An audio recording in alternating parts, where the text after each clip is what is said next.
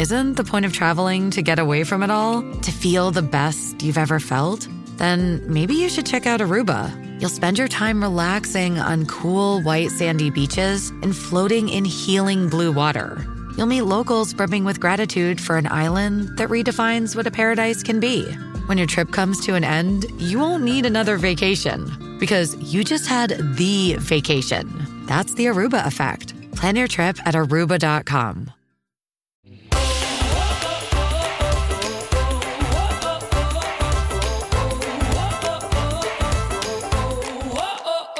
Hello, everyone. I am Lindsey, and I am with Allie.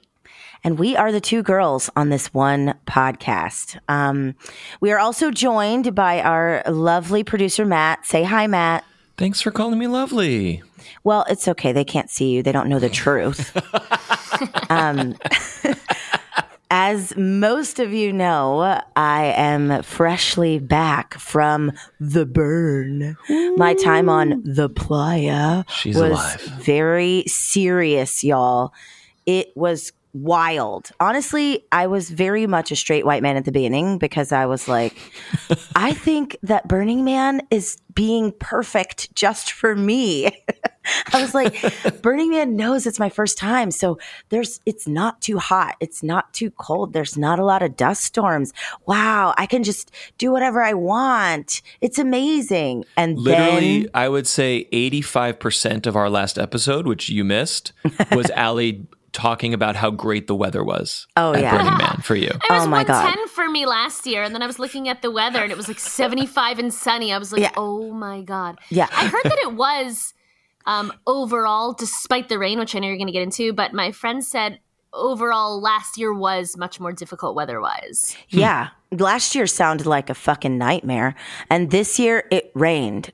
And literally that was it. And the news that you all were being given was absolutely insane. Yep. I'm like, Yep. I don't I don't know.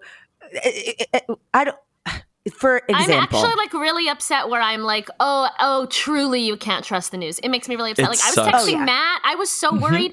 The Yes, news we were was like- concerned. the news was like fucking Lord of the Flies. Everyone's gonna start Right. eating each other. I was Yeah. Texting all my friends. No one has service, and then one by one, every single one was like, "No, I'm fine." Yeah. Multiple people who are who have never even thought about Burning Man in their lives were Yeah. like, "Hey, have you heard about what's going on?" I'm like, "I know. One Yeah. of my hosts is there. I can't believe it." Yeah, the number of people who texted me because they know I love it, and but the news was apocalyptic, and all my friends were like, "Yeah, it rains." It. I mean, it sounds whatever. I want to. I want to hear what what you. yeah thought. no i i came out so i knew i knew that people were getting fed bad things because it was it was physically challenging. Like mm-hmm. you literally but i had a camp.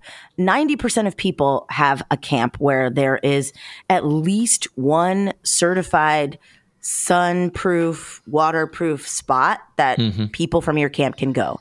Mm-hmm. And my my camp had two of those. So we're actually really lucky. And we I know and this doesn't matter for most people, but where were you located? What were your cross streets? I was at five and D, so it was an excellent spot. Got it. Got Um, it. Okay, go on. Go on. Really Yeah, easy no, to get to the Esplanade. Matt doesn't get it, but like this is this is key information. I love Please it. Continue. I love- love so love it. for anybody who doesn't know, actually, it, this was interesting things that I learned. Um, Burning Man is set up like a clock dial, Mm-hmm. so the the roads are around a clock. So the circular roads that follow the clock are letters, and they go like A through F or something, and the um, roads that go in towards the center of the clock are numbered like the hands of a clock or like the, hmm. the clock would be numbered. So I was at five o'clock on the clock dial, which is very close to the center, obviously. Yeah, that's a good location. Yeah, Yeah. six o'clock is the center. So I was at hmm. five o'clock. And D, Yeah. which is also close to the center of the way the letters go from A to whatever, F or Yeah, because E. it goes up to like K or something. It goes for a Oh, while. Wow. I mean, Because I, I camped on the Oh, outskirts right. last year. It went up yeah. to J. I know someone who Yeah. was at like 10 o'clock in J, and I was like, wow, your camp must be really bad at cleaning up Moop. Uh, I know what Moop No, is. no, no, no. That's not. That's not how it. That's not how placement. I think you get placed by how well you clean up Moop, Moop? no, but you which can is also, trash. It's like things that you let, like your litter, your litter after Big- your camp cleans up. Big big camps who apply for a good spot if they don't get one it's because they're they're either not offering something great to the community or they did Yeah, something wrong but there are people too. like me who opt like there are camps who opt to be far out because it's quieter Oh yeah, and also if you're so like if you're I solo camping, camp you're usually Jay farther whatever. out. yeah i want to be out there so there anyway go on yeah. Sorry, yeah, it's very true. important question. Yes. Is moop a colloquial term Yes. Um, specific it's, to no, Burning it's Man? out of place Yeah, and it is it is specific to Burning Man. I've literally okay, never it's heard not it a anywhere camping else. term. I've never heard that in my life. i Okay. heard it in the context of camping but i don't know But if from it's because burners. I, I'm sure it's from yeah. burners. but, Yeah, but yeah. matt it's matter out of place and it's the idea of leave no trace Yeah. Which is definitely a out of camping place. concept. Yeah. Yeah. Interesting. Okay. It- it's very okay. So I'll talk about all the good things and then the bad things. So, or, or maybe I'll talk about the bad things first and then the good things. The bad things were not that bad. The mud was crazy. On the day that I, um, that, that it rained, I was out with like four of my closest friends from my camp. And we were planning to go to deep playa because to that point I had only been to shallow playa, which I don't know what the word is for shallow playa, but like the part of the playa that's closest to the esplanade, I was calling shallow playa the whole time. I never actually made it like to that. deep I've never heard that, but I like it. Yeah. You never made it to deep playa. I never made it to Deep Playa, Oh, and I there was this really Deep cool Playa. car called the Electric Lazy that had like a five to ten minute like solo immersive situation. That if you found this car, you got to have this cool I've magical experience. Oh, Yeah. okay, good. So at least maybe it'll happen again if I Yeah, go it's to real. Again. Okay, no, I knew I knew it was real, but I just I never made it to Deep Playa, bro. Anyway, um, deep playa's magical because it's yeah. where like things just happen by and you have this like insane experience that you can never have again. That's that's literally true of all of Burning Man though, which is really nice. Um, so on on like the Monday, which is basically my first full day at Burning Man, I was obviously consuming some things and I was otherwise. And my friends were playing in this big um light up jellyfish installation.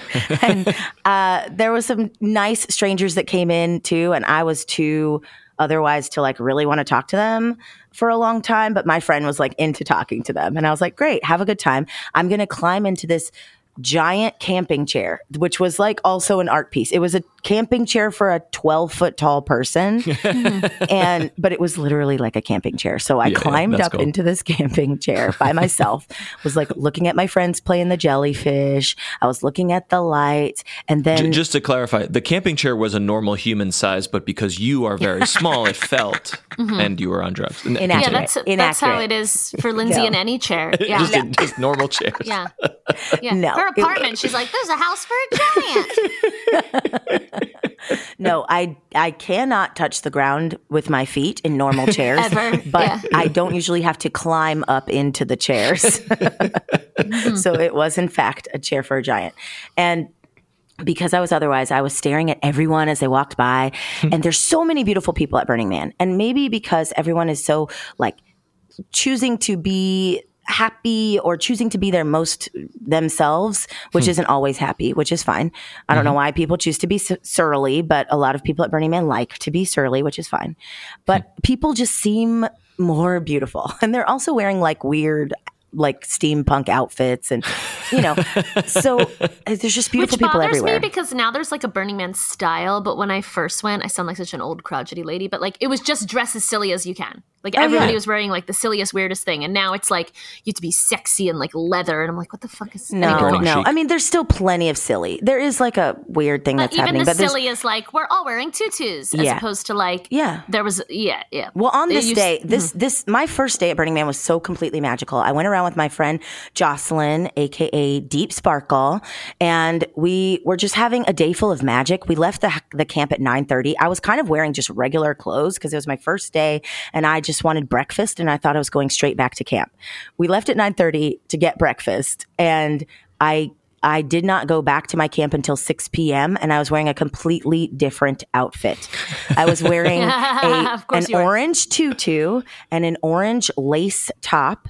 And I came back to my camp, had dinner, and then went back out immediately. So this Qu- is quick. Sorry, quick Yeah. question. Did you does had your friend been there before? Because Oh. Allie and I were talking about like getting in with a, with someone who knows the landscape versus total virgin Yeah. experience. I was very lucky. Deep Sparkle, this was her fifth time. So Oh, okay. So you're going with a guy with a Sherpa, and, basically. and for breakfast, we went out with like three other people for breakfast. Um, but the breakfast spot we wanted to go to had already run out of food because it was kind of late. Nine Hundred forty-five. Hundred percent. That's what you. Yeah. Yeah. you chase stuff at Burning Man, and it's Yeah. like it's not there. Yeah, hmm. but since But since something that else magical is on the way. There, you know. Exactly, mm, mm, mm. exactly. So so that place was closed, but then we saw they were like, "Hey, that place is done, but we got mimosas. We get in line for mimosas." Sparkly J was the last one to get a mimosa with prosecco in it, and I just had a big old cup of tangerine juice, and it was delightful. and then we went to th- cereal thrillers, and they served us cereal, and I had a Little Mermaid cereal, and then I had a cereal that tasted like Nutter Butter and like a Nutter Butter cereal, and it was delightful. And then we walked around. There, there was just so many, so so much food. Someone was like, "Oh, do, we're making Yeah. pizza in a pizza oven on the shallow playa," and I was like, "Great." We had I mean, there's just so much food. We had pizza, we had biscuits and gravy, we had a bowl full of melon. It, it was just, I, I was so sorry. full. There was too between much food. between Allie talking about the weather and then we're like uh, we're back here in civilization like is Lindsey alive is she gonna is she gonna survive where did she go and I'm like how was it how what happened and you're like well I had some cereal I had You're like so telling much us food. a rundown of. I ate a melon. Like wow, it's great radio, Lindsey. Speed I'm it sorry, up. but it was de- it was delightful though. I'm just saying, people are like, "Oh, make sure you take a lot of food," and I was like, "There was so much food, I literally couldn't eat it all." I mean, there's just camp snow cones and booze, but they offer they offer something. There was also places where you could like paint a, like a, a beautiful elephant that someone in their camp had drawn. You could get your body painted. Like, it was crazy. You could ride what I on tell an art is car. it's like a city appears and you can explore it any way you want. And if that Yeah. means you go get food all day at all the different quote unquote restaurants, great. If you want to do spa stuff all week, you can do that. If you Yeah. want to climb art all week, which is what I do, you can do that. Like people don't understand that it's like an entire city appears. Yeah, it's really cool. What I was saying is like you wake up in the morning and anything is possible. Yes. Yeah, that's, that's like nice. that and it really i think that's why people love it because it really does feel like any anything can happen today it's Yes. like and you can do anything Something will happen that you couldn't imagine when you yeah, Mm-hmm. that you wouldn't expect. And so, anyway, let's skip to the end of this day. Um, we went to Golden Gai, which is a, a recreation Yep, of a there. town in. Tokyo. It's really fun, but I was too otherwise to enjoy it. I was like, there's too many people, it's too close. And then this beautiful, beautiful man, the most beautiful, like, Young Orlando Bloom could never hope to be this beautiful. That's how gorgeous this man was. Yeah. wow His his playa name is two by shots four. fired as far as I'm concerned He got hit in the head by a two by four on his first burn and had to go to the med tent. This was like his third burn. And he gave me my playa name on my first day. I told him exactly what I told you guys about my day. And then he was like, I think that we were hanging out with them for a little bit. And then he comes back to me and his face is so close to my face. And I was like, this beautiful person is so close to me. And then he said, I think your playa name might be Tangerine Dream. Mm. And so that's my playa name.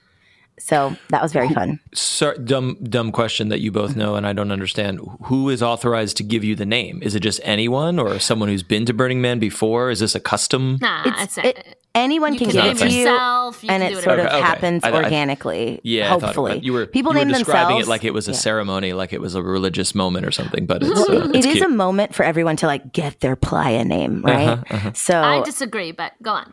well, yeah, it, it, it, it also is like whatever. Just call yourself whatever you want. Um, just like in real life. um, Which anyway, we will be co- we will be covering that today, of course. Yes, exactly. Uh, Tease, tease, tease. yeah, I mean, based on our our our um, guest's name, obviously you can you can call yourself whatever you want. Anyway, Mm-hmm. We talked about this last week. I just find so many similarities to this like imaginary city, as Allie said, of like bloop, it just appears and do whatever you want. Like that is VR. That is VRChat. That is Second Life. That is a lot of video games. There is something I it's this is an IRL fantasy experience Yeah. that I just fucking love. I there's Yeah. something so freeing about it. yeah, there's pirate ships sailing Right, across the exactly. fucking desert. I, we joke about it, but I actually think you would really enjoy going once. Yeah. I think that most people would. Honestly, I, I, I Mm-hmm. think that most people would. And I don't think that everybody has to. And I don't think that everybody's going to love it the same way some people love it because, mm, spoiler alert, Burning Man did not like get to me that deep. It- right, right, right. but you're, okay. you're making me think about the two different kinds of vacations of like, we are planning this and we are going here, we're staying here, then we're going to do this museum and this tour and we're going to do, a, and then there's the other type of like, yeah, whatever happens. And you just wander around and do That's whatever this. in yeah, a city. there's no plan. You just Yeah. and, and there happens. is something very freeing about that second category. That Yeah. sounds very cool. I mean, there is, you can have a plan, but being Totally. committed to a plan is going to fucking ruin your life. Yeah, You that's can uh, be you're, you're, I'm what you're saying over about it here. makes me Yeah. realize that. Yeah, I love that. You're like, I'm going to go here. I'm going to hope that this happens. But if it doesn't, we're going to be over there for a bit. You know, Mm-hmm. We're not going to like, plenty more. yeah, yeah, yeah, yeah. And even in like, there's just little magic that happens all the time. One of my older, oldest friends, not older, same age as me, was happened to be on my block. And I didn't know it. And then I hear him saying, Do you want a smoothie? And I turn around, I'm like, Cody, what? It was crazy. Weird. it's- the odds of that. That's crazy. the odds of that are extremely low. Like Yeah. extremely low. Because I didn't even I thought he was camping with a totally different camp. So yeah. it's oh, but you knew he was going, but I knew that he was a burner and that he was likely to go, yeah, but like just like. Allie, he could have not gone that year. I didn't talk to him about it. Sorry, one more super weird question that I doesn't really apply to anything I would ever do. But do people bring kids or Yes. teenagers, Yes. or is that not Yes. allowed? Okay, No, no, there were kids do. of all ages and Interesting. Our, our camp my camp is yummy ruminations and we offer a taste of the universe anything real or imagined you can ask for and we were hmm. actually on the same block as What kidville as well so we you can come up and we say that to people and they're like what do you mean i'm like well what's something what's the weirdest thing you can imagine and this kid goes an alien burp and i was like amazing. Go up and ask for an alien burp. And so they create mm. we have like a, a the yum cart which is full of different flavors. And we have like a collection of spoons and you might get lots of different flavors in one spoon or you might get three different spoons with individual flavors that layer to make your to make your taste. But people asked for the strength of their aztec ancestors and the warmth of their mother's hug or demon's blood or the uh, so my first shift i didn't know what i was doing. Right. and um nobody else showed up to the cart, which was delightful. and so I was like, okay. And I walk over and I see two little kids literally breaking into the cart. It was like an 80s movie. I, Okay. I see them and I'm like, oh, hey guys, what's up? And they're like, do you want to taste anything in the world? And I was like, I think I'm supposed to be saying that to y'all. And they're like, oh. And so I was like How like, old though? What what age roughly are you Um, thinking? There I think there are all they were ages like- there. These two boys were like eight and 11. They were Yeah. pretty young.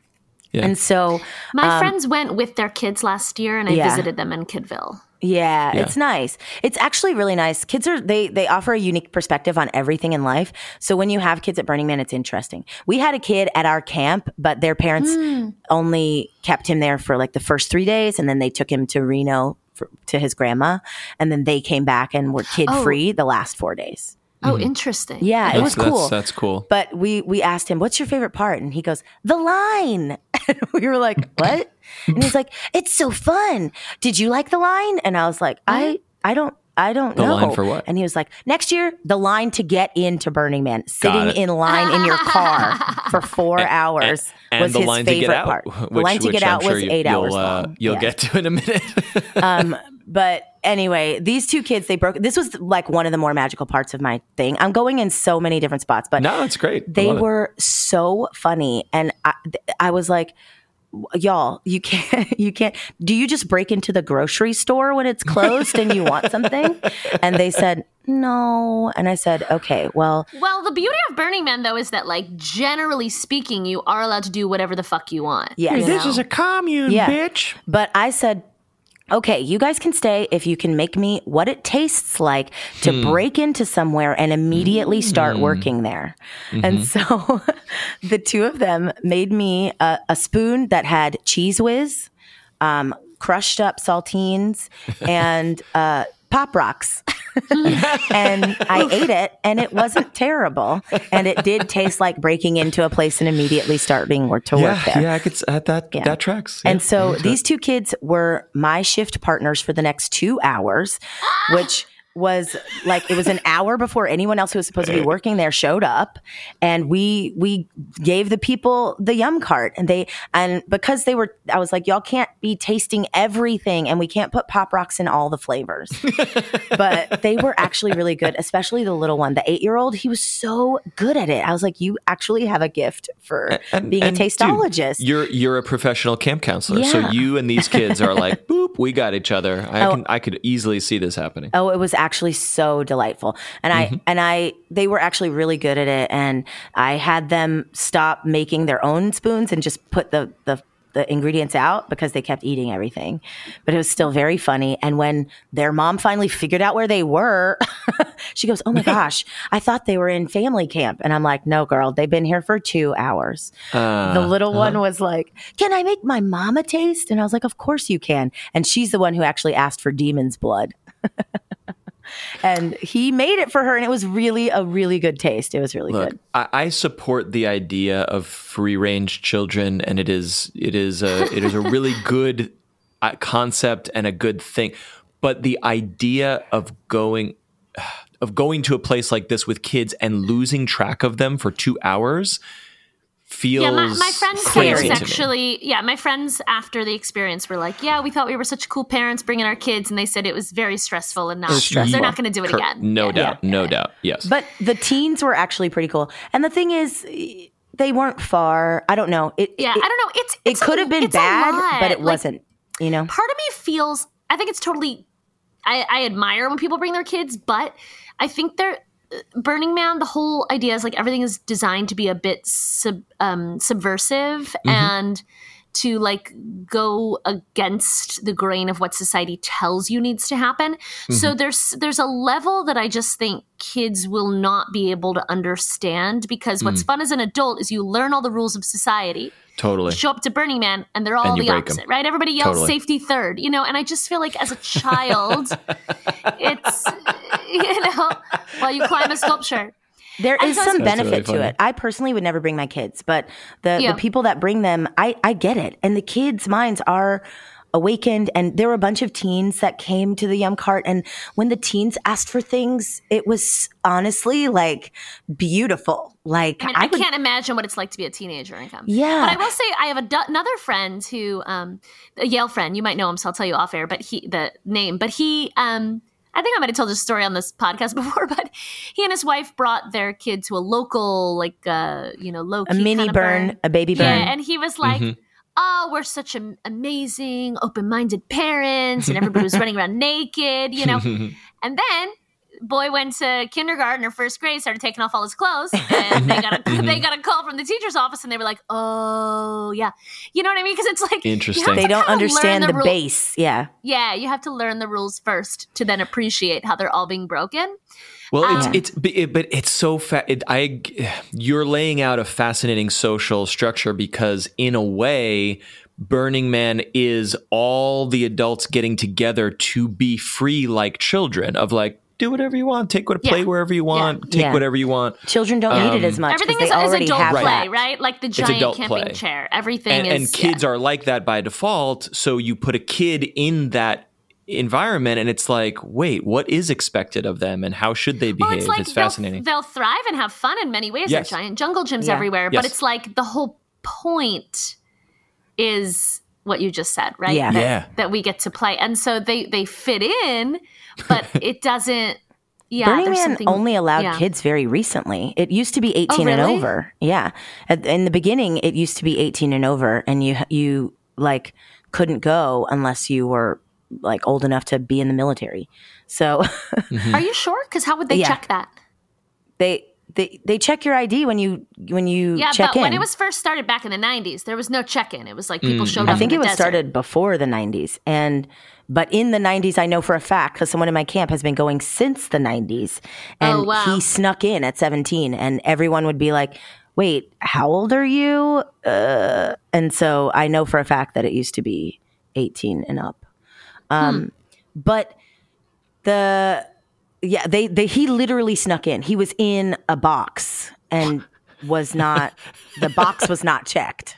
And so that's how he got uh, in. It actually started in San Francisco on Baker Beach, and it was just sort of a gathering, and then it grew and Yeah. grew and grew and moved to the desert. In- Yeah. That's interesting. Um, yeah. But I just looked it up, and it said the, it originated on June twenty second, nineteen eighty six. I want to watch Yeah. the documentary about it. 86. You're really there is, making there, I think miss there are it. several documentaries. Yeah. Yeah. That- that's cool. But I wanna but, tell- I wanna what say was two your more favorite things. piece of art.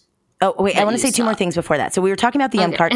Teenagers when they asked for things, it was so interesting. One one teenager asked for the taste of thinking that you fucked up and learning that you actually did a really good job. Hmm.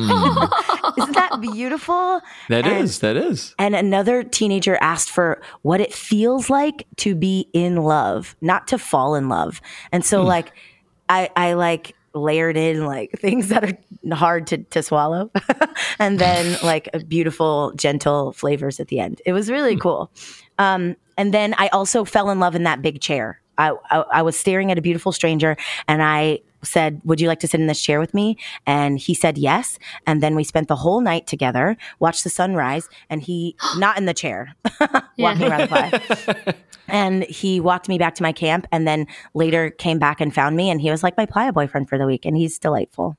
And he's, Oh, you got a playa boyfriend. I got a playa boyfriend on my first night. Like, mom, I got a playa boyfriend. And Nice. uh, his playa i- name is is, this- Daddy. Okay. Yeah. But is this a person that you want to stay in touch with going forward, or no? Yeah. They have evaporated from your life. Yeah, Okay. no, we're already in touch. I'm You're in trying to touch, convince great. him to come visit me. Oh my gosh, where does Where's he he live? Yeah. San Diego. Oh, that's not far. It's not Yeah, far. that's doable. It's not far. Yeah. wow. Yeah. This would be crazy if this And is also, my whole camp loved him. He would come to camp, like he came when I was on shift, and he hung out for like thirty minutes until I got off shift, and then we like had a little afternoon date where we got snow cones and went to the sauna and made out in the Oh sauna where a bunch of hot gay guys were hooking up. It was great. Oh my gosh, this is the dream. I've Yeah. always wanted to play a boyfriend. Yeah, everyone was like, "I can't believe you got to play a boyfriend on your first fucking day. We've been trying for eight years."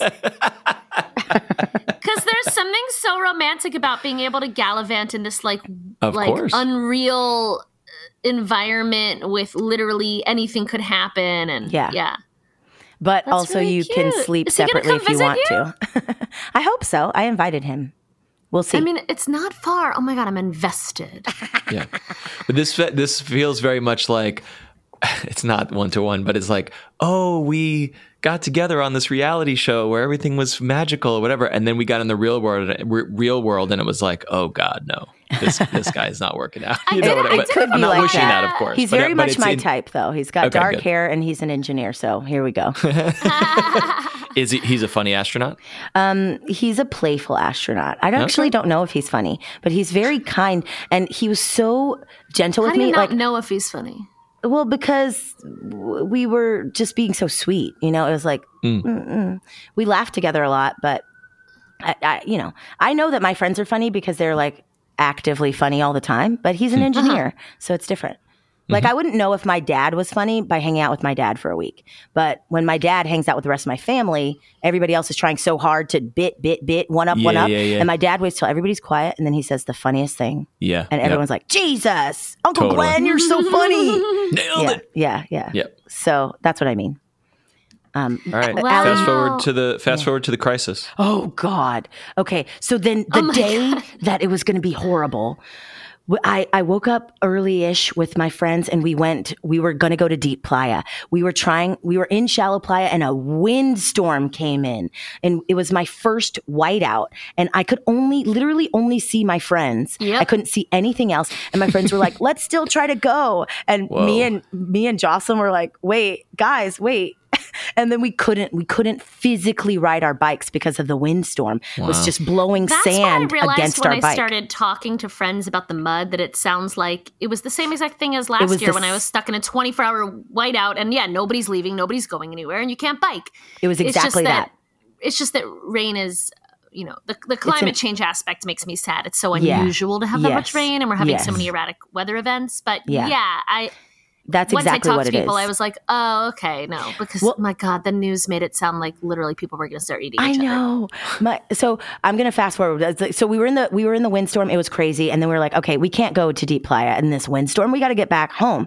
So we were we were trying to get back home. Then the windstorm like suddenly stopped, and we were riding our bikes, and I and then it started gently raining, and we were all like, oh my god, how cute is this? This rain is so sweet. Like how gentle. and then the rain started to get less gentle, and then I saw this woman walking her bike, and I was like, that's weird. And then I heard it was like in a movie. Things started like slowly breaking down all around me. This other woman's bike, the, the the it was a motorized bike, and it wasn't going. And this guy was like, "Yeah, I think the mud is coming up the works." And then somebody else was walking their bike. Somebody's carrying their bike. I was like, "Wow, it's getting harder to bike." But I can't believe everybody's bike is breaking down. Then I see my two friends. Um, my friends Day and Jimmy were stopped. They were ahead of us and they were stopped and they their bike I was like, "Oh man, even Jimmy's bike is broken down." And then I was like, "Wow, I'm glad my bike is still working." and then my bike couldn't go because basically the mud was caking up on your wheels Yeah. such that the mm. wheels couldn't turn mm-hmm. because the, it was just the mud was too high for the wheels to turn through the bike mechanisms. It was crazy. But by the time my bike broke down, I was literally half a block from camp. Good. And then we get back, and it was like you literally can't walk. It was so it seems a much bit brutal mud. if you were actually in Deep Playa when oh this my started. god, fucking nightmare! I I Because you have to walk miles with your bike to get back in the mud. Wow. I mean, People Yeah. left their bikes. People left their Wow. bikes. They Huh. were like, they, they left their bikes and tried no to make it back to camp. We had Yeah. two people that were. We had uh, like, actually, there were four people that were unaccounted for the whole first night of the rain that we didn't know where they were. We knew where they had said they were going at least for three of them, and Yeah. one of them we didn't know. well, they probably just sheltered somewhere else Yeah, because yeah. they couldn't make it back. Yeah. Yeah, we weren't that scared because we had three people who weren't part of our camp that we were sheltering. So we're Yeah. like, they're Right, somewhere, okay. they're safe. You, yeah, yeah.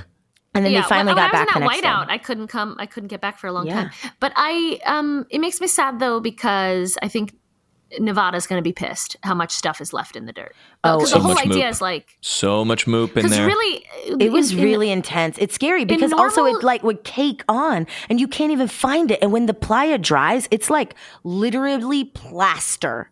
It's plaster. You It's like an find it archaeological site. Yeah, it's an Archaeologists will like- dig up these Well, bikes so in a usually what years. Happens usually what happens is uh, when you are breaking down your camp you you are required to go through with a rake and you rake Mm. Every We still single- did that. Our camp still rows, did that yeah, on and you Wednesday. pick up every single piece of moop yeah but it's like the stuff is probably deep in there now Yeah. You It was fucking bad. piece of moop. So uh, finally, you didn't even tell me your favorite piece of art Uh, there was so much. I don't even really remember. I didn't have a deep art experience like some people. And there are some ways to do like just like an art tour, which is so cool. But I, I just kind of like let it wash over me. I didn't super engage with all of it. But there were so many amazing things. There was this one, um, maybe this was my favorite. There was a cloud on a forklift that you could get rides up in the cloud and it would take you around and it would float, the cloud would float around and it would only do like five rides in each spot and then it would go somewhere else. But it lit up at night and it was, that was very, very cool. I got to ride on an I art love how car. things- that was delightful. I, I love how things just you know are so ephemeral like they'll take Yeah. five people and then they'll Yeah. move yeah. it's yeah. really beautiful Yeah, and they they tell you they're like, "Hey, we're this is our last ride in this location, but hopefully you can find us out on the playa." And you can't be mad. And and I didn't see a lot of like annoying be mad begging, because it's like, the joy of "Please it, just let you us know? go. Can we just go? We're here." People do that in real life, which is so annoying, and they, I Mm-hmm. didn't see that happening. I'm sure it did, but I fortunately didn't see it happening. Well, I think people understand that that's the joy of it. The joy of Yeah. it is that it disappears and it's gonna it's about to go surprise someone else. Yeah. you have to Mm-hmm, you have to. And there's also a lot of living vicariously joy. You just sit and watch someone else do it. And that's, Hmm. you can see how exciting it is, you know? And the, the This is- offerings are that. It's a lesson in vicarious joy. Like giving someone something that makes them laugh or cry is so beautiful. It's so beautiful. Yeah, one of my favorite things last year was just I made a pizza, maybe at that same pizza camp you mm-hmm. went to because it was Shallow Playa, and your whole point is that you don't eat the pizza yourself. You surprise someone mm. on the pa- on the playa Aw. with a pizza. You find oh. someone who looks like they need a pizza, and you show up. And then for that person, they're like, "Holy shit, a pizza just appeared for me." You know Wow, what I mean? yeah, yeah. So you create, and then they that that's the story that they. So I found people that were still like working on er- erecting their sculpture and it was like 100 degrees and they're fucking hammering. And i was just like do you want a pizza? And they were like who is this angel? And so for them it's gonna be for them it's this memory of like when i needed it most it appeared you know what i mean? And that's why people say shit like the playa provides you know but it's like It's so true though. Yeah but it is it is designed to surprise and delight and it's also why your first year tends to be so fucking magical because right. you don't even realize that it's sort of designed for that and so you're like holy shit everything i need keeps appearing Yeah. But then later you when have you to go you're like okay that's that's the point you do it for other Right. people Yeah. but you have to then reciprocate. I mean, it's Yes. it's a commu- it's a communal living. So this makes me not to be a downer because I love all this, but like, what does what do you do with assholes at Burning Man? Like, do they exist? Yeah, have there you been just fights You just break yell. out or assaults or stealier? I'm sure people? there are things like that, but it's it's it's really not. People just yell at people being idiots and assholes. Right. And they're like, Okay. "That's really you fucking dumb. What you're kind doing is really fucking dumb." Yeah, yeah, And yeah. You then- can Okay. also there's also clues as to where they are, right? So there's something Mm, called the plug and play camps, which are the is the opposite of the ethos of Burning Man, and I actually Hmm. think Burning Man should shut them down. You're supposed to build your own housing structure, but uh, last year I saw like a, uh, a a literally I think he was a worker, right? He was you know, I hate to say this, but he was Mexican and he was explaining to a tall white man how his yurt and his AC unit worked. It was very upsetting. And so there are these plug and play camps where rich people just show up. They've paid Mm-hmm. thousands of dollars. And that's why people are like, oh, Burning Man's so expensive. It's like, it doesn't have to Have be to be, actually. yeah. Mhm. But so so you can avoid the plug and play camps and those type of exclusive places that are the antithesis of Burning Man. There also at one point was this giant 747 that they like rebuilt on the playa. It had like kind of a bouncer situation, which is also the hmm. opposite of Burning Man. And I mm-hmm. had You're not even were- allowed to say that people can't come into your camp. Yeah, you're not allowed. Right, It's right. really I think they did get in trouble for that, but um so a lot of friends wanted to go to the plane and I was like, "No, there's a line. I'm not and there's a ba- no, I'm not going." You know what I mean? Yeah, so you can kind of you can But I somewhat you understand can where how those limit, people you can will limit be. things due to Yes. space, but you can't say that people cannot come in. Yes. Yeah. But the community can kind of shun those exclusive rich assholes. But I guess I got, I'm kind of I'm But- but referring to like They don't for sure. They're annoyed, but they're not going to say like, "Oh, you're bad." They're just going to Yeah. talk But shit about you behind your back and be like, Right. No, no, but "I Burning hope you Man don't do that cracked anymore." down in, in different years on some of the plug and play camps when they find Mm-hmm. out about them. but I'm more I'm more Because there's an about like organization behind it, I'm more asking asshole. about safety, safety Yeah. issues of like this guy is a little too high and he's getting belligerent and he's threatening people, or this guy's a perv and he's just oh, watching Yeah. naked oh, people. Oh, like, what what do you do with those people? There are yeah. rangers. There are rangers that you can tell, and the Oh, okay. rangers, Oh. th- they're volunteer. Burning Man or, I don't know if they're volunteer. They're like a part of the organization. Some of them are volunteer. Some of them are paid, and they're actually there to for the Oh, I not safety of the this. playa. That's what I'm wondering. Yes. I did you not can- it's not that. a pure You don't know about the Rangers? communal. My friend. Amanda's No. a ranger, so Okay. they they come and they Oh, say, wow. "Look, uh, this person we think is not safe," and the rangers Mm-hmm. like ask them questions. They take them to the med tent, or this person is, is making people uncomfortable. Uncomfortable, Usually, other. Like there's so many giant men around. If you're uncomfortable, you can tell a giant man around this person's making me uncomfortable, and the giant man will be like, "Yo, stop being a fucking idiot," and Yeah. and it'll stop. But Mm-hmm. you can also tell a ranger this person seems dangerous or unwell or whatever. And the rangers actually help people. Yeah. But yeah. All right. So it was cool. And and the end wasn't that bad, y'all. It, it- it literally we had so much food. We just had like a freaking feast every night with all the leftovers that people had if there was a dust storm or if you had to stay in for a t- couple of days. And when one of my friends from camp found out that the rangers were there, she said uh, not the Rangers, that the National Guard had come. She goes, Right. That's not true. And I said, No, no, I think it is true. I think the National Guard's actually here. And she goes, That's so embarrassing. She's like, I want them to leave.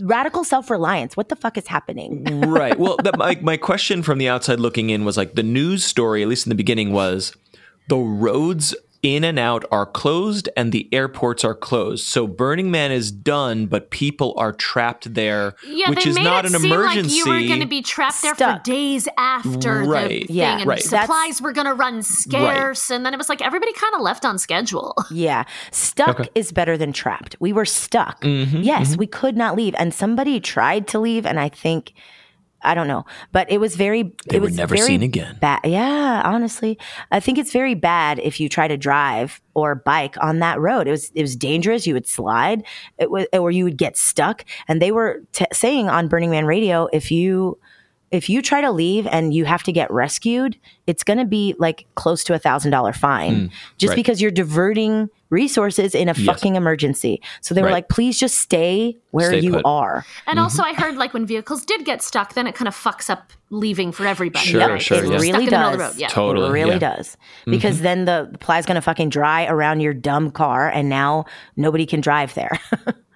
Uh, but Lindsey, would you? kudos to the management or whatever you want Yeah. to call them of like they handled the situation and everything was fine. Yeah. Name one festival or concert where that actually worked out. Like Yeah. it's it's well, that's great. the other thing that people were coming back and saying, which I agree with. They're like, "Look, this isn't Coachella, right? Like, Yeah. this is And a it's place not where Fyre we're, we Festival. Know, right? We know we're camping in the Right. desert. We We've signed come up with for that. supplies. We Yeah. signed up for this harsh environment. True. That's yeah, right. sure, rain is unexpected, but like, you know, It's- as I was yeah. saying, a dust storm paralyzed everything last year, and people Yeah. couldn't leave or exit. But it didn't make the news because dust storms are very normal there. Exactly.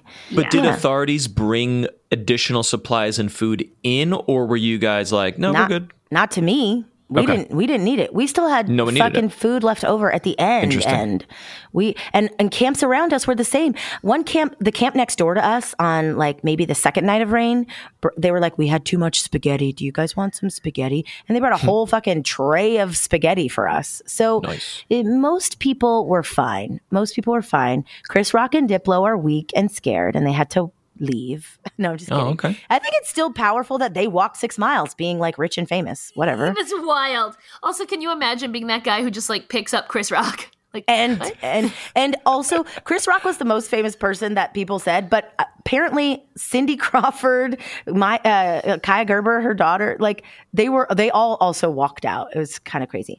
But uh, here's the thing. I think Burning Man is cool and special. It didn't really get me like it gets a lot of people. And I think it's because I'm black.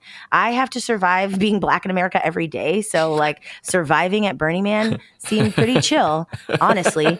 And I think that, like, when people are, when I was leaving, my friend Sarah was like, okay, for like the next two months, don't make any big decisions. And, and I was like, what? Oh no no no no! But here's the thing: I, I, I, I hate that stuff. That's the thing. It's like I agree with you 100. percent I think it's a, a beautiful adventure, but when people are like, "Oh, uh, oh, it's so powerful and set intentions, and you'll have revelations about how you should live," but then you know, wait wait six weeks after before implementing. I'm like, go, go, Yeah. I was like, honestly, you need to think no, no, about your life throughout the year as well. Don't just wait. don't just wait to go to Burning Man to think about Only your think life. about it. no, I, I agree. This, and this is, and also people say, yeah, people tell me how it's like this religious experience. I'm like, it's, it's a fucking adventure in the desert. Please there are don't. very make- many you know what I opportunities mean? to have a religious experience, though. Like the temple is very special, but it is very sad. I feel like people only use the I temple don't like the for temple. grief. yeah, I don't, I don't, and- and that's apparently not what it was designed for. But yeah, it's just people posting. But I, Yeah. you know what it is? What's what's occurring to me is like everything, every fucking thing that you can do in this world is commercialized, is hyper commercialized for the most part. Yeah. And Yes. so for for people in 2023 America to encounter this magical place, they're like, what the fuck? I can just take spaghetti whenever. What is this? But it feels religious, even though this is how humans have lived for millions of years. It is. A- It is an alien world to most modern Yes, yes, humans. yes, yes, so yes. I understand why people are like, "Whoa, my brain was blown away." Yeah. yeah. I get that. My, Yeah. I'm Lindsey, getting I blown also away think as hearing an it. artist, it's different, right? Like I think people Yeah. who like maybe have a very normal corporate life and Yeah. then go Hmm. Nine there, like their minds corporate. are fucking blown. And I'm kind of Totally. like, I'm doing what I want every day. Yeah. Totally. I also I think agree. that's- that's a great point. My friend was like, I don't think I need to go to Burning Man because I grew up a theater kid. I mean, you, you should you should go. It's so Yeah. unimaginable until Yeah. you go. People should still go. But Yeah. um but it is Man. it's a very special and unique thing and I'm I'm glad I went. I'll probably go again and I'll have a totally different experience next time because it's unlikely to have a crazy downpour at the end. But I mean, I There'll be something crazy. it'll be weather. something else that 120 happens. degrees. Yeah, yeah, yeah, Yeah. So I, I yeah, it was lovely and beautiful, and uh, I get why you're obsessed with it, Allie. You did it. All right. You converted well, her. Um, I know, and I wasn't even there. I'm going next year for sure. this made me miss it so much. Yeah, Okay, but we do have a wild interview today. I am so excited. Speaking of being who you want to be at Burning Man. yes. Being who you want to be is absolutely the theme of this episode. so our guest today goes by Toy Dragon, and I believe identifies as a toy dragon.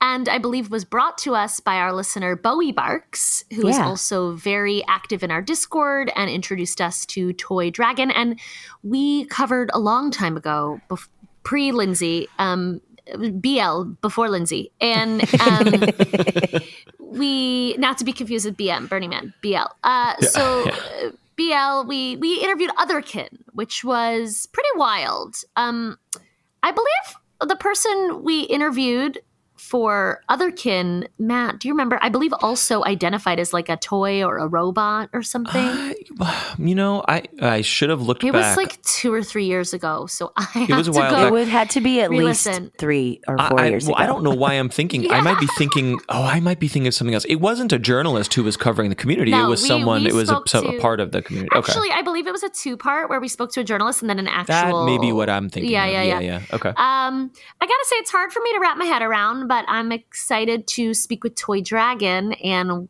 you know learn more. Agreed. Yeah. When we when we got in touch with Toy Dragon, it um it, it my first my early questions were like so yeah, this is just everyone role playing and having fun in VRChat, right? We're all just putting on we're be, we're being cool furries, we're being sexy anime ladies and we're being dragons, right? And it was like no no no, I I am a toy dragon and I feel complete and I feel who I am when I am in this virtual space talking, you know, hanging out with other other furries, other otherkin, other to- other dragons, and I was like, "Whoa, okay, there's a lot more to this than uh, than we we thought initially." So I'm looking forward to this uh, conversation. Also, Toy Dragon is kind of a great playa name. Oh yes, yes, yes. Now I can only think in terms of the burn. Oh my god! JK, JK, JK. Also, while I was gone, there was a mini apocalypse here on the pod where we, we got broken up with. and um, it's been amazing to see the community sort of come to support us, and especially in the Patreon. So, before we thank our subs- our subscribers and our new subscribers, I would love to say just thank you to everyone for really um, showing us that you like us and that you want us to keep doing this with you because at this point, it's not just helpful, it's really the only way that we're going to be able to move forward with this podcast in any way, shape, or form. And so, thank you to everyone. All right, we'll be speaking with Toy Dragon after this quick break. Thank you even more than usual to the following people. Thank you, Wesley Cordell, Jerry Duran, Jessica Fox, Kathy Phillips, Matthew Scott, Melissa Elliott, William, Jessica Kybell, Ken M., Kelsey Murray, And thank you to our very new $10 or more levels Patreon subscriber. Man, everyone give it up for Bowie Barks. We appreciate all of you and we look forward to whatever happens with the new way we are going to be doing this podcast. And it won't happen without all of you. So thank you so much. And if you would like to consider donating at the $10 or more level and be thanked with this earnest love in our hearts, please go to patreon.com slash 2G1P. Our guest today is Toy Dragon. It's time to welcome it to the program. Hi. Hi, hi, hi. How are you today? A little bit anxious. Fair. Ugh, ugh, aren't we all? And I had a chai latte, which is more caffeine than I'm used to. So I'm literally vibrating right now. Oh no, I want one of those. Wow, that could really come in handy, Lindsey. But all right. Mhm. Yeah, it never happens when I want it to, only when it's stressful. yeah. But Toy Dragon, I I want to get first of all, I want to get into several things. You are the first it its that I know. So you mentioned how you came upon those pronouns and that they're the ones that uh, give you the most happy chemicals, which I love. So tell me first of all how you chose to identify as it its. Well, um, I've had the moniker Toy Dragon for a very, very long time. Um, uh, since early high school. Wow. It's just like o- over time, it's just been like the, the, the gender identity exploration pipeline for me started off with like uh, beginning off with like he, him, and then they, them, and then I landed on it, its. And so far, that's just been the comfiest out of the options that I've been like feeling comfy with. You said since high school. Can I ask how long ago that was for you? Like, because I think it's a big difference if it was five years ago versus 10 or 20. Yeah, it's more like uh, 10 or 20. I am uh, mid 30s at the moment. So Mm, you're a pioneer. Okay, okay. you were having these conversations before anyone else. not not really conversations uh more just along the lines of self-discovery as it hasn't really been until like the past few years when i found myself surrounded more within like uh LGBT uh, related communities and whatnot. I had been essentially going on things on my own as I didn't really know like what sort of resources were out there. And so, yeah, a lot of the identity and stuff that that I found and set up for myself, I defined on my own through my own exploration. And then it's only been recently that I've been figuring out the lyrics to the to the tune I was humming. Amazing. Okay, well, what were the first moments that you knew that, oh, wait, I think Toy Dragon is more than just like a nickname I found for myself? This is more of an identity that I am developing. the Toy Dragon as a moniker started high schoolish as I needed like an online name for the stuff that I was getting into. The dragon self identity is something that has been a part of me since childhood for various reasons. First, starting off as early as I could remember, that's been my self image in dream states and whatnot, which admittedly has made it very easy to lucid dream uh, because I just look and I'm not pink flesh in dreams, and it's like, oh, I'm asleep. Amazing. What can you describe your dream dragon self? It's what I based my Sona off of. Uh, I can pop a picture of it in the Discord. Is there an appropriate channel for that? Or Yeah. But you're saying even when you are sub- even when you are subconscious, when you're dreaming, you appear to yourself as a dragon. yeah, I thought that was normal for the longest time. Oh, was there a moment where you were like, "What do you appear as?" And people were like, "What are you talking about?" Interestingly, um, uh, it, I learned that like my experiences with like dream states and whatnot was abnormal when I was listening to late night conspiracy talk shows on the AM dial, and and it was like th- this whole thing about lucid dreaming, and uh, on one episode, and it was like, wait, wait, this is th- that's something people struggle to do. What? You're like, I love being in control of my dreams. Yeah. Yeah. But still, for our listeners, can you go into, I mean, like, what size are you? What colors? Can you describe maybe what your skin does feel like if it doesn't feel like normal human, you know, skin? It's sort of like a uh, like r- uh, red and darker red, green eyes. Yeah. If, if you take a look in the uh, the main channel, I popped an emoji there. Sort sort of humanoid, um, uh, in terms of like walking, so not like like four legged, but like hind legged walking with with arms and legs distinctly separate. Red Western dragon style, I suppose it'd be classified as uh, various horns along the uh, the the top of uh, and sides of the head, facing towards the back. Emerald green eyes. Do you have wings? Can Yes. you? So in your dreams, do you fly? Oh, flying is so much fun. Yes, yes, yes. That's my favorite part. That's my favorite thing. I love that. What where what kind of places do you choose to fly to in your dreams? It's mostly flying for the thrill of flying. So it's it's not like really flying to destinations, but more like flying for like the the rush of the wind, the the thrill of like diving down and watching as the landscape approaches, and then like the, uh, pulling out the, the the wings more and feeling like like like like one's heading changing as like you you adjust the little muscles and in the tail and the wings and i don't really have equivalent uh, expressions for it because that's not a thing people really get to experience Yeah, the closest I've come is when Allie and I visited Second Life. I was pretty good at flying, wasn't I, Allie? You were. Thank you. I You were- forced her you- to you say it. were far out. Uh, you were far superior to my to my skills. I was um, very impressed. I was uh, I was a newborn babe.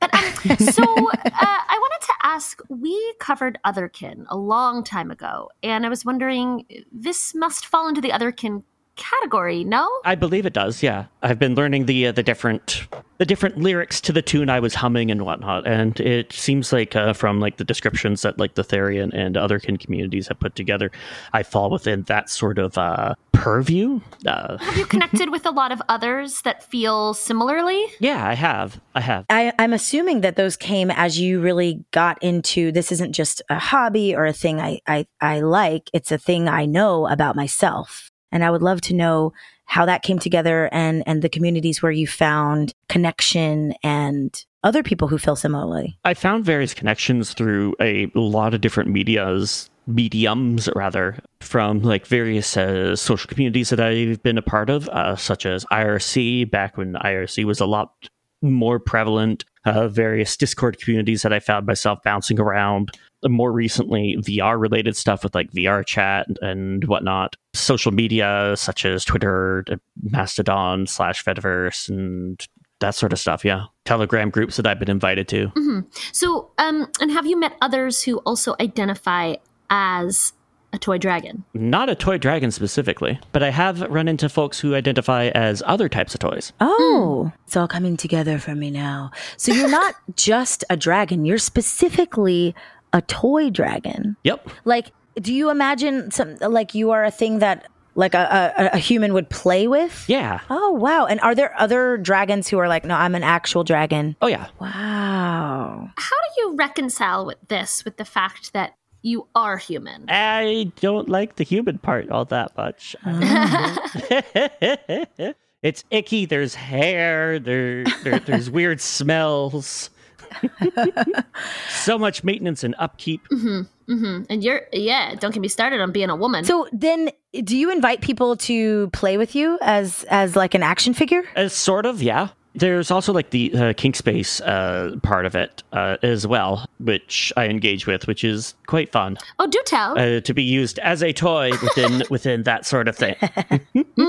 So I imagine in VR, that's where you can really kind of or um, online first and then leveling up to VR. I imagine that's where you can really kind of express yourself. Yeah. So, um, what are the different ways that you have sort of leaned into this identity? There is a few ways. I started off leaning into it with roleplay stuff in text for the, IRC and uh, Discord and Telegram and other various text chat type things throughout the years. And more recently, uh, VR allowed for some of the various situations that were discussed tested out and whatnot that were fun in text and being able to have them in a bit more of a physical type thing. Some of the things aren't quite as possible due to the limitations of the tech, of course, but there's like enough that's like feasible uh, with various setups that one can do for which is really quite fun and being able to like hook into stuff with like uh, remote controllable uh, devices with Lovense and whatnot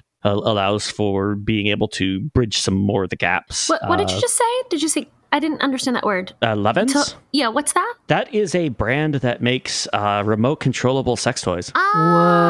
Ah, I see. we actually interviewed a, a really long time ago Bad Dragon, which I Oh. assume you know about. So Bad well, Dragon. I'm a good dragon. I'm legally distinct.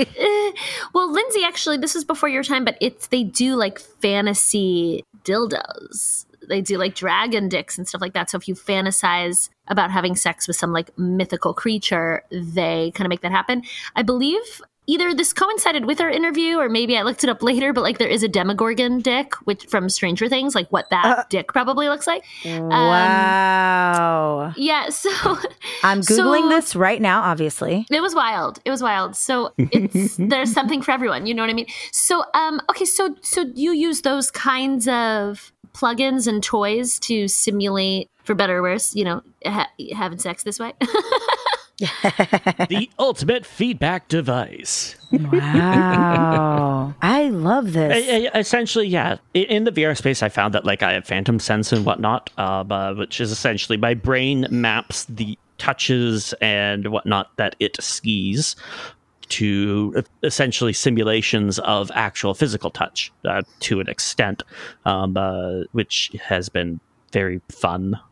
but uh, even like aside from the sexual aspect, are you saying that when you're in VR and the phantom sense, are you saying like you feel like you have wings more? Yes, definitely. Um, uh, and I can feel when they're touched and whatnot, which is something that I was not expecting to have happen, as it's something that previously I'd only ever had happen within dream states. And it was like, oh, oh, what the heck? I don't know if you've gone down this wormhole, but any of the biology of it and what would account for feeling these sort of phantom sensations, the way an amputee feels like a phantom limb. I'm, I'm not really much in the research of that, but I do remember Yeah. reading some articles a bit back where some folks had been theorizing that it was something along that same sort of path. It, the brain will try to like map sensations that it uh, believes should be mapped when it believes that something should be touching the self as a way to alert um, your consciousness that things are happening. I guess that's true of any sort of sexting or phone sex to a certain extent. Like your body responds to it. Yeah. That's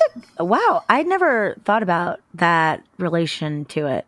I always thought of that as kind of like just like the excitement of kind of doing something that's usually in a private space while you're like out in public and nobody knows you're doing it. Lindsey What- loves sexting in public, just so we're all clear. Actually, Lindsey loves having phone sex really loudly on the street.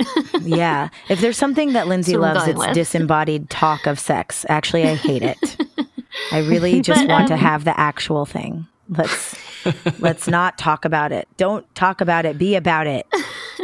So what you're saying is that song, "Let's Talk About Sex, Baby." You're not into that song. Well, yeah, but let's talk about it only in as much as we're going to do that. Got it. You want the follow up? I'm not into sexting forever. You've seen my show, Matt. I, we would love to hear, you know, because this this podcast looks at communities. So, what are the different ways that you've connected with others that have similar feelings of identity? What are the ways that you know are there friendships or relationships that you've formed with others? You know, perhaps in particular with other people who identify as toys. Like, what does that look like for you? There's only been like a small handful of folks that I'm aware of that identify as toys. oh, okay. Li- li- literally can count the number of folks that like I, I'm I'm really aware of on like one hand. Maybe Mm-hmm. maybe m- maybe have to overflow into the second hand, but it's not that many. Yeah. For more of the folks that like identify as creature, Okay. for lack of a better term, um, uh, like I found myself running a community that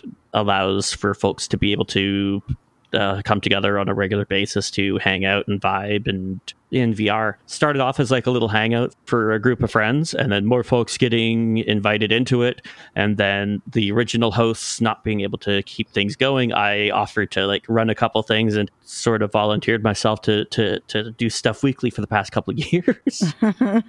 Wait. So, what have you been doing weekly? hosting a VR uh, meetup for a group of cool queer furries. Okay. So you you're kind of in the furry community in that way. Yeah. I like that. And and what what are your VR meetups involve? And we've talked a little bit about VR stuff here on the pod as well. And I'd love to know about your VR sort of dragon mesh in that space. The stuff that I've been running is just like a weekly hangout type of thing. Uh, adults only. It's not specifically like a lewd thing, so no fucking at these mates.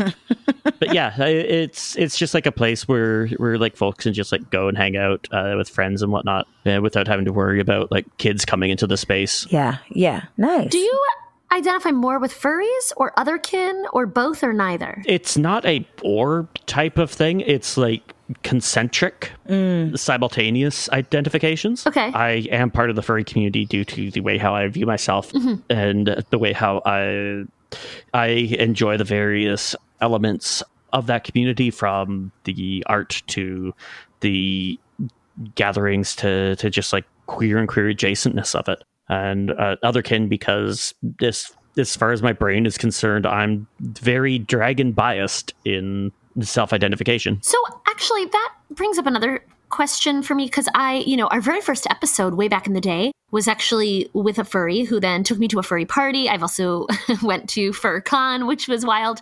And Nice. um, what would you say? I think everyone should experience the dance off at FurCon. That's just another story for another time. But anyway, vr dancing is fun as a as a hee hee hee Oh no, Lindsey, I'm taking you to the next FurCon and we're watching the actual dance off. It's unbelievable. It's yeah. Wow. Full costume. You know, I mean, I have a full body skunk costume, so it's cool. Okay, we'll we'll learn about that perhaps in the wrap. But I I, I wanted to ask, what is that line for you between role play versus identity? Because most of the furries I've spoken to, which granted, you know, is a tiny percentage, right? But they really see it as more of a role play, at least the ones I've spoken to, rather than identity. But you seem to view it more as an identity, and so it's just what is that line? What is that difference for at least for you? it's an identity that i use as a baseline for roleplay Okay, that makes sense. Hmm. No, it didn't make any sense to me, but No? I'm gonna think about it. well, well, if you think of sexting as role play and how sexting will be essentially, depending on the type of relationship that you have, that may end up being essentially role playing acts with the basis of you and them as their identity, as how they per- portray themselves for like the basis of a relationship. The role play that I do takes that dragon identity that I have and uses that as a basis for the for for the same purposes okay. it feels weird for me to like try to roleplay as something that isn't dragon because it's like this isn't me Mm, Okay. Okay. I see. I see. I I- see. I- it doesn't feel as genuine. It doesn't feel like as in line Yeah. because it's like I'm I'm having to put forth like thought processes and ideas and for things that that is like essentially what somebody else would do. What's so funny is that I think that sometimes the most fun about role playing is being something very different from yourself. But then if you're in it for a long time, it's kind of harder. Like when when we were doing Second Life, my original avatar was a dude and I was like, yeah, I'm to be this like cool, tall, hot dude. And then I couldn't do it well. And then I just switched to a black chick and it was easier for some reason. So that's so funny because I think of like oftentimes when I think about role playing, I think of myself, but in different situations. Yes, I'm like Regency era lady, but it's still, I see myself, if that makes sense. Yeah. So it's interesting that for you to be authentic and like immersed, you have to be your dragon self. Mhm. That kind of makes sense to me. You write what you know, as they say. So, who are some of the other like prominent community members that you have interacted with and maybe what are some of the best things you've gotten out of the weekly meetup that you yourself host in VR? I'm not 100% certain like what would count as prominent community members because the way how I perceive things is that we're just at least in the community that I'm running, uh, but we're all just people there to have a time. There are some folks that are well known for art and whatnot, uh, but like at the end of the day, we're all just creatures vibing, just all entities sharing a space to hang out. I don't like to to like engage really into the whole popularity contest type of things. I try not to stress on that too too much. I say as as like I, I look at like all the people that are like relying on me for stuff. It's like ah, I have become a prominent community member myself. I try not to think on that too much. It is very anxiety. the openness and welcomingness of the community that I've been running has been really lovely. But a number of folks have including myself have essentially been able to use the space as a identification exploration or identity exploration rather and various folks have used the space to try out different forms of expression uh, to determine like how they want to portray themselves. And some even finding the space as a comfortable way to explore uh, gender related uh, things before like exploring that more for, on a deeper personal level i guess there's been a lot of people who have trans their gender in the group Mm.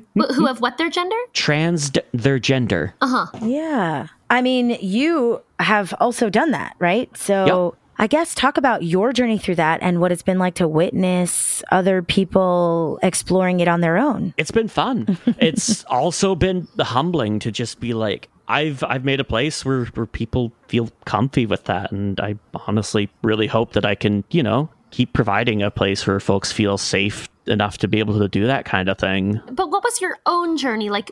Because I think you mentioned at the beginning that you started exploring trans identity, and when that didn't quite fit, went to other identities. Is that correct? Which actually was the story from our otherkin interview as well. So I was curious if that's a sort of a common theme or not. I I do know that there are like a number of folks who, who I know personally that are otherkin that are trans, but like non-binary and whatnot is is part of the trans umbrella. Yes. It could also be because I've been surrounding myself with a number of folks who are not necessarily on the in the furry community, the furry spectrum, I guess you could call it, that are also trans and whatnot. So it's like I've got like a bunch of overlap between like different various groups. So it's a bit blurry as to if there's any cause effect correlation between things other than we're here and we're queer. Yeah.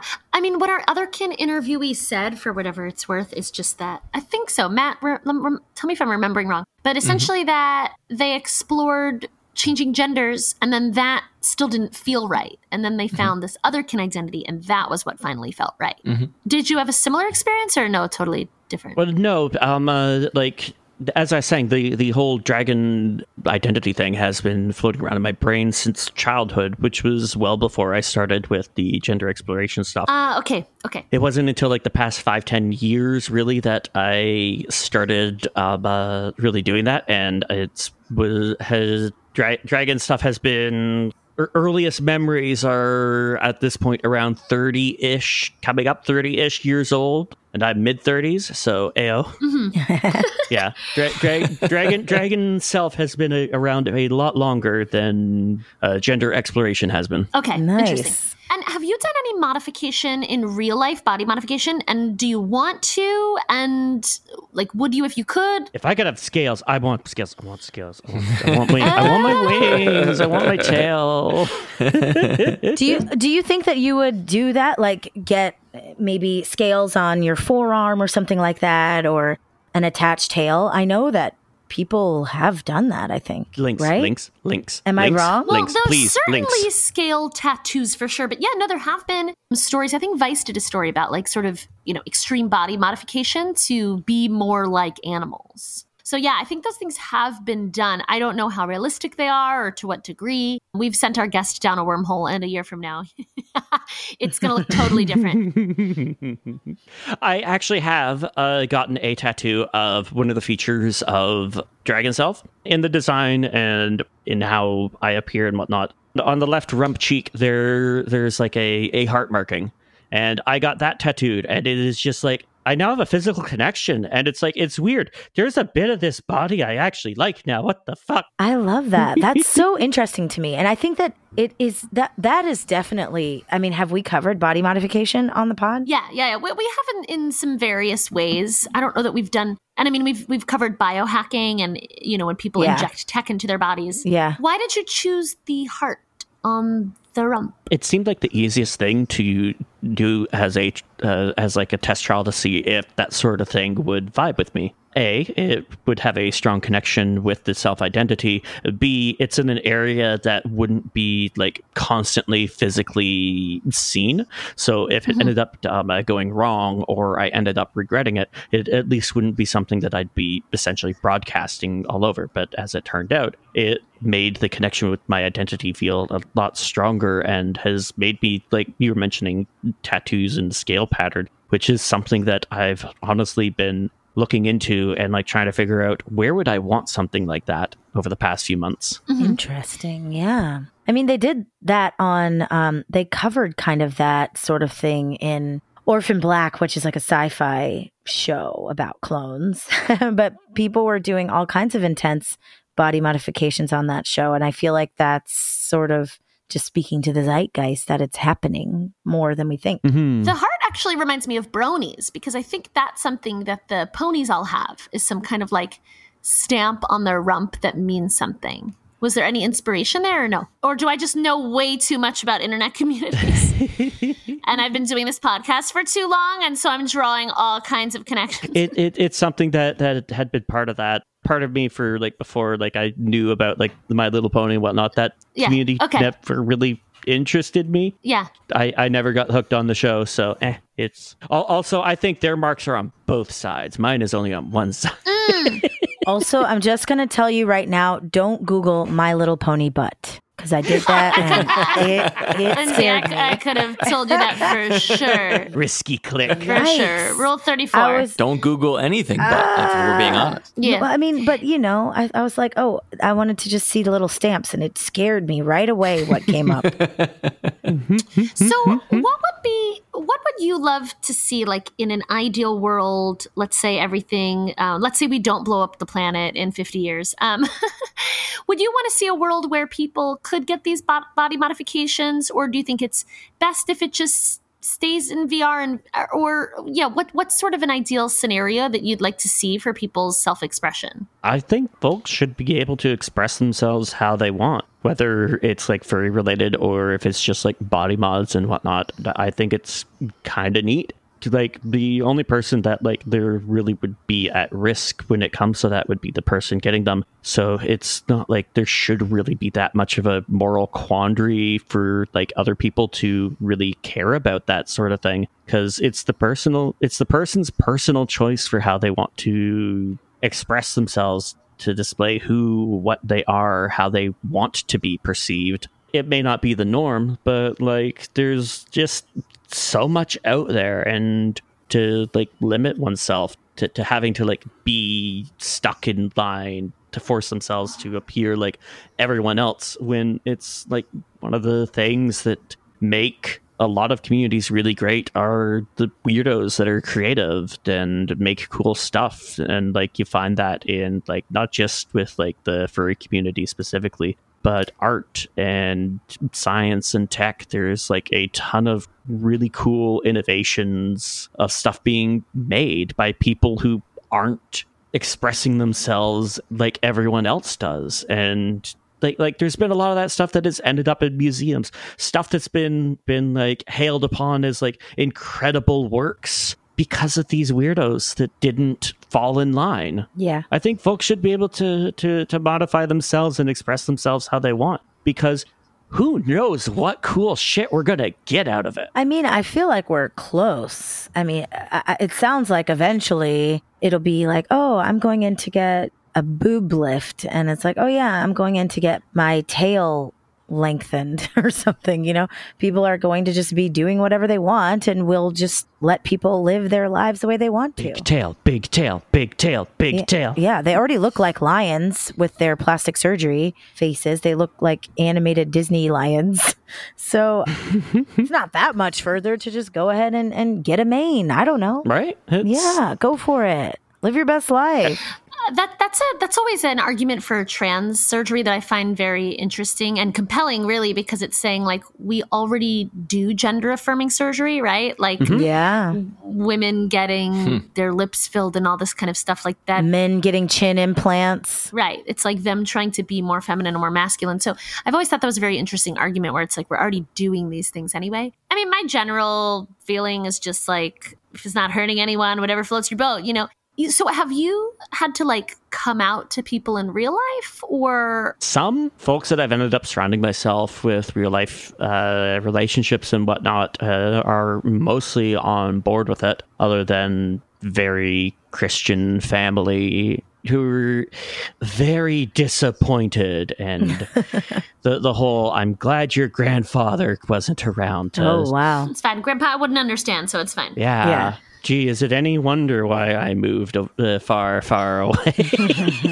Yeah. Well, uh, as we head to a close, is there anything else that you just think listeners should know about this identity, this community, this online space? Is there anything else that you think that we need to know? I also fall into like a bit of like the stereotypical IT guy who's also a furry. Um, uh, so we're everywhere. You don't know it. No, it's just a way of existing. It feels normal to me because it's just something that is me and part of me and part of my experience and how I process and whatnot. I look at like wh- what is considered normal stuff, like normal relationships, normal uh, identity expressions, and all that stuff. And I don't know, it just feels weird to me. And it's like cringe is dead. let, let let let folks be themselves if they're not causing harm to others. It's whatever. The the time that we have is short. Let folks enjoy things. Yeah. Found family is awesome. Ayo. I agree with that for sure. I agree. I agree. Well, thank you so much, Toy Dragon, for coming in. Thank you for having me. It's been a lot of fun. Good. Thank you for being here. I don't know how to feel about it, you know, because I'm I'm very much like, you know, whatever floats your boat doesn't hurt anyone. But that line between identity and role play is confusing. Um Yeah. Mm-hmm. Yeah. yeah, we we don't we'll we will never know what it feels like to be a toy or a dragon or mm-hmm. a toy dragon. And in reality would that ever feel like anything? Because it's not a living creature you know? Mm-hmm. Yeah, so is that role play or is that identity? I don't know. Yeah. in this case uh, c- coming into this identity and and realizing it or semi realizing it i- in a virtual space sounds like it is very um, beneficial and positive for toy dragon. Like it it became uh, it became whole uh, because of this because of the internet you know what i mean? So like right again like i don't know. It, are are they really a toy or is it just a, a fulfilling a a wish or a fan? I, I don't know. it's and very then, uh, complicated. and then the thing is, like, it, there's there's absolutely nothing wrong with fulfilling a, a wish or a fantasy Yeah, exactly. and doing whatever you need or want to do to feel whole and complete.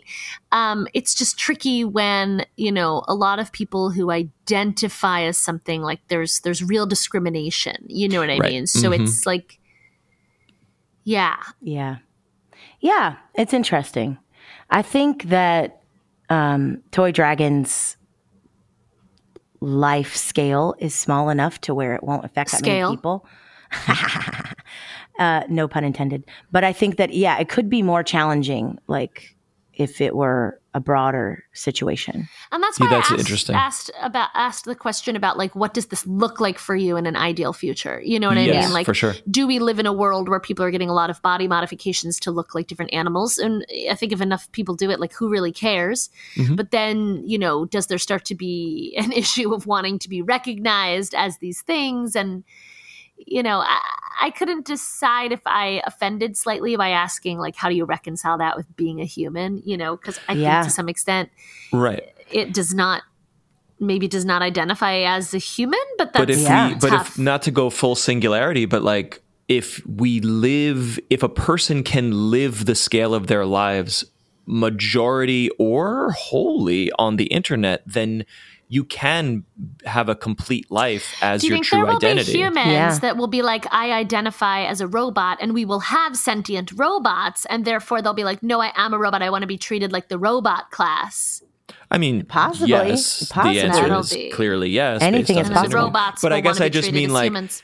the the whole like so w- if you are a toy dragon or a robot what do you do when you walk around in real life and i think we might approach a world where it's like i just don't do that i just don't i don't go out my to life, the real yeah. life because i spend my life my I spend my life and identity and community in a right, virtual right, space right, and right. that's that where i point, feel I was though- complete At that point, though, when are you worried that it's like a social disorder, right? Like, right you, I don't know, you know, I do want everybody to be and live their life however they want. I do want that, but I I mean, and I guess if if they're not if they're not hurting themselves or hurting other people, then maybe it's fine. But wouldn't it be like I guess at least now classified as like a mental disorder for you to never seek to engage with other beings that are actually the same as you? But if you flip it on in backwards, Right? it's are like we just a bunch of boomers who are like, Yeah.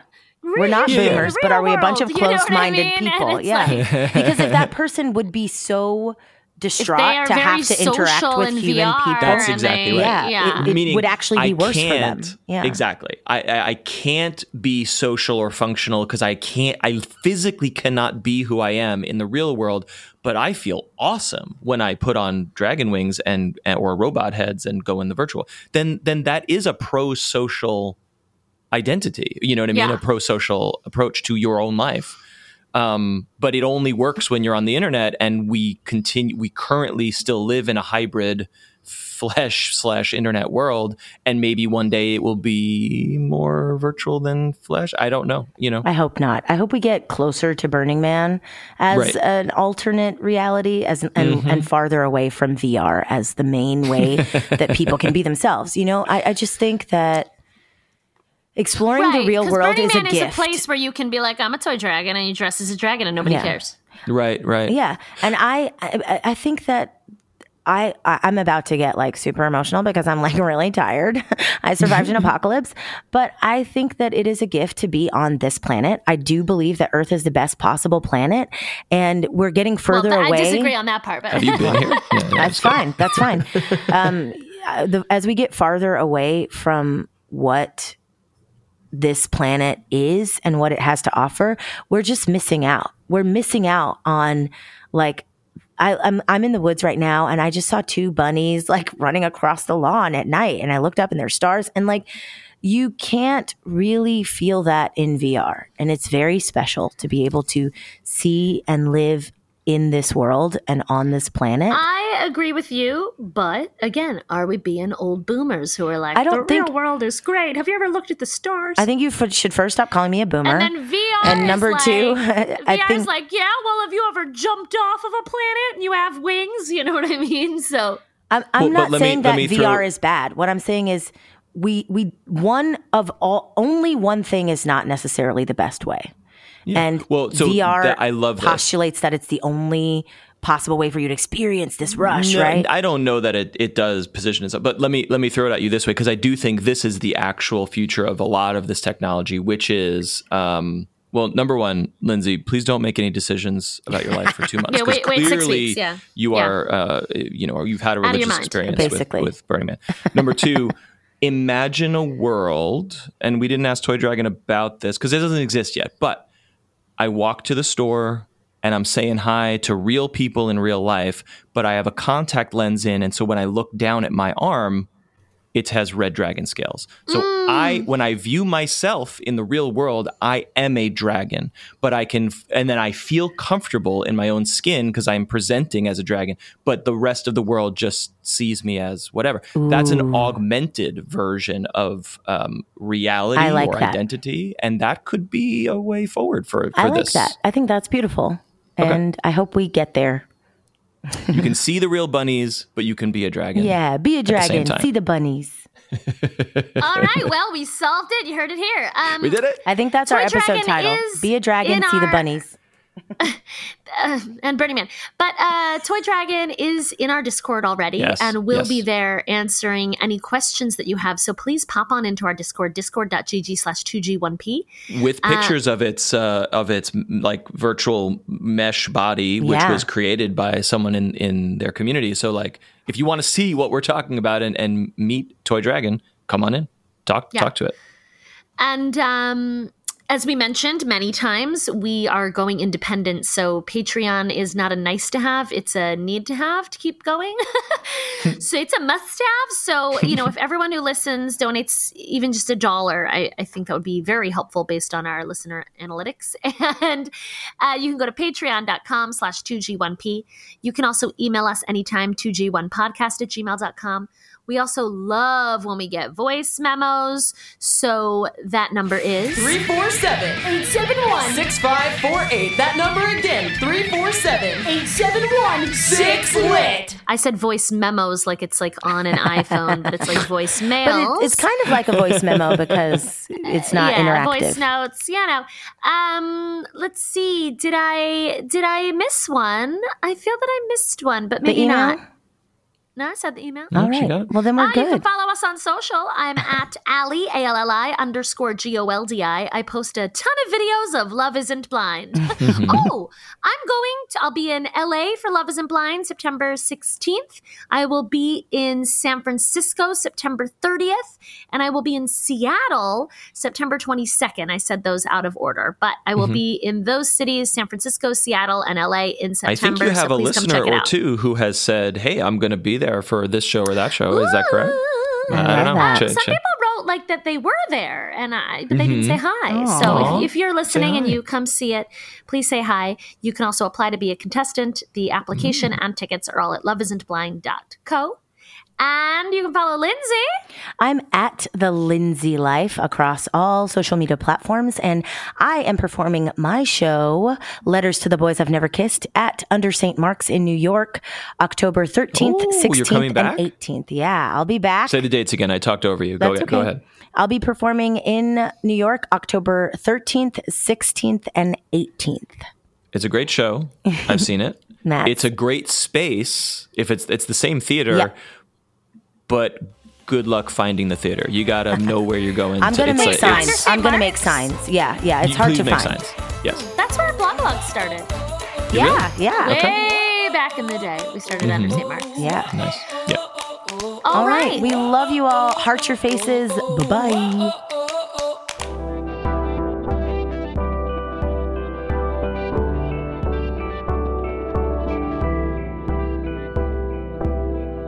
The Podglomerate. A Sonic Universe.